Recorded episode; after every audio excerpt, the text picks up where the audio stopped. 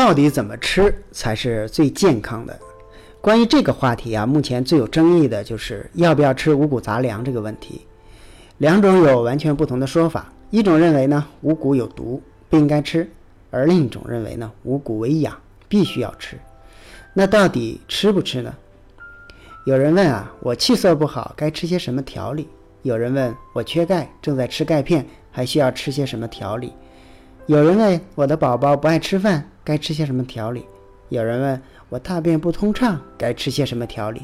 有人问我大病初愈，该吃些什么调理？我们的不健康啊，基本来自两大因素：一是先天的体质，二是后天的习气。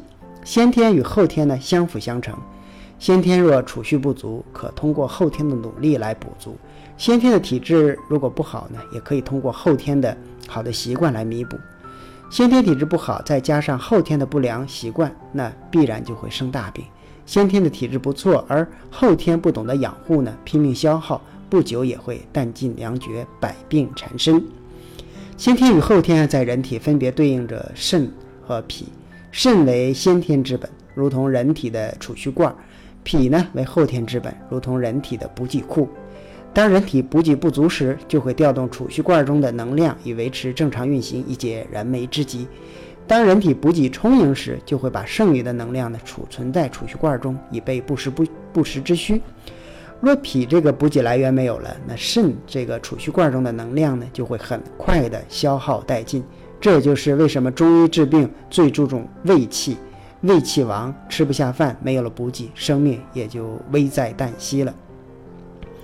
脾为化生气血的场所，饮食呢是后天气血的来源，也是补给的根本。那么饮食进入人体后是如何转换为气血滋养周身内外的呢？水谷之气通脾胃，然水与谷走的路线却是不同的。食物进入胃至小肠，化为糜浆，上承至心，变化为赤，汇入血脉。水呢进入胃，上输于脾。脾化水为精气，上归于肺，肺得精气，统摄血脉的运行。然而，人体这一系列的运化离不开先天之气的作用。先天之气为启动这一切的根本。先天之气如同天气，人的呼吸依赖于这个天气。天气呢，为人生气之本。呼气，呼吸呢，是启动人体化生运行的关键。没有了呼吸，人体的运动也就终止了。凡人吸入天气，从肺立心，引心火下焦，循机入肾系，由肾系入联网，以布达小肠。小肠得心气下焦，才能化食物为糜浆。糜浆之精华得肾水上承，才能致心火变化为赤，流入血脉。糜浆之糟粕，则进入大肠。进入胃中的一部分水得心火熏蒸，化为气，上输于脾。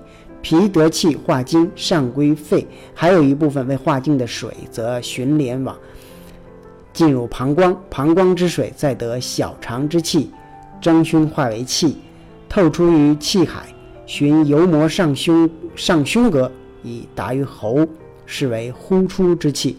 这样看来，唯有水火相交，才能化生气血。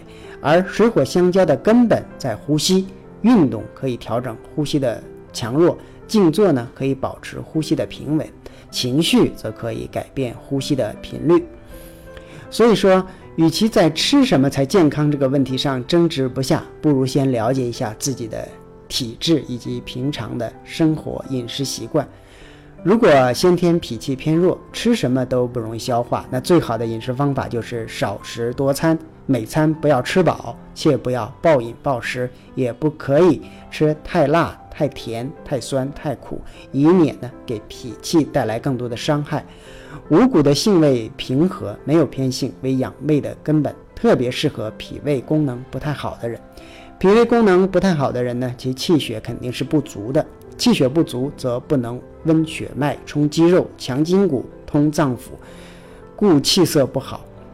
缺钙、胃口不好、大便不通畅等等，都是与气血不足有关。在这里需要提醒的是啊，脾胃功能不好的人需要适量的运动，千万记住，呃，不得消耗先天之气。睡眠不足呢，疲劳、压力、情绪的不稳定等等呢，都会耗精散气，这呢很关键。就目前而言啊，脾胃不好的人呢，应该不是应该多吃什么，而是应该少吃什么，以减少脾胃不必要的负担。尤其是对于小宝宝的饮食，家长们总是认为宝宝就应该多吃一点才行，而忽略了宝宝本身的体质。所以，大多数小宝宝的脾胃功能不好，来自于吃的太多引起的积食。上顿饭还没有消化，下顿饭就要强行塞进去，宝宝的胃气就这样被损害了。那这个时候，最佳的治疗方法呢，就是应该减食，而不应该是吃什么。大病初愈的、正在生病的人的饮食也是如此。应当吃容易消化的，应当少吃多餐，尽量减少五脏六腑的负担，让五脏六腑有一个缓冲的时间，以修复自身的问题。《黄帝内经》曰：“谷入于胃，脉道以通，血气乃行。精气赖骨气，乃复充沛；骨气赖精气，乃有统摄。五谷为养，五果为助，五畜为益，五菜为充。”由此看出啊，谷为人体化生。气血的根本，水果、蔬菜、肉类则为辅助。骨气通脾，土在人体对应脾，只有脾土肥沃了，才能长出好的庄稼，才能有强健的体魄。当然啊，这个过程中还是要遵循大自然规律的良好的生活饮食起居习惯。感谢收听，更多内容请关注中医学习笔记网站和用耳朵学中医。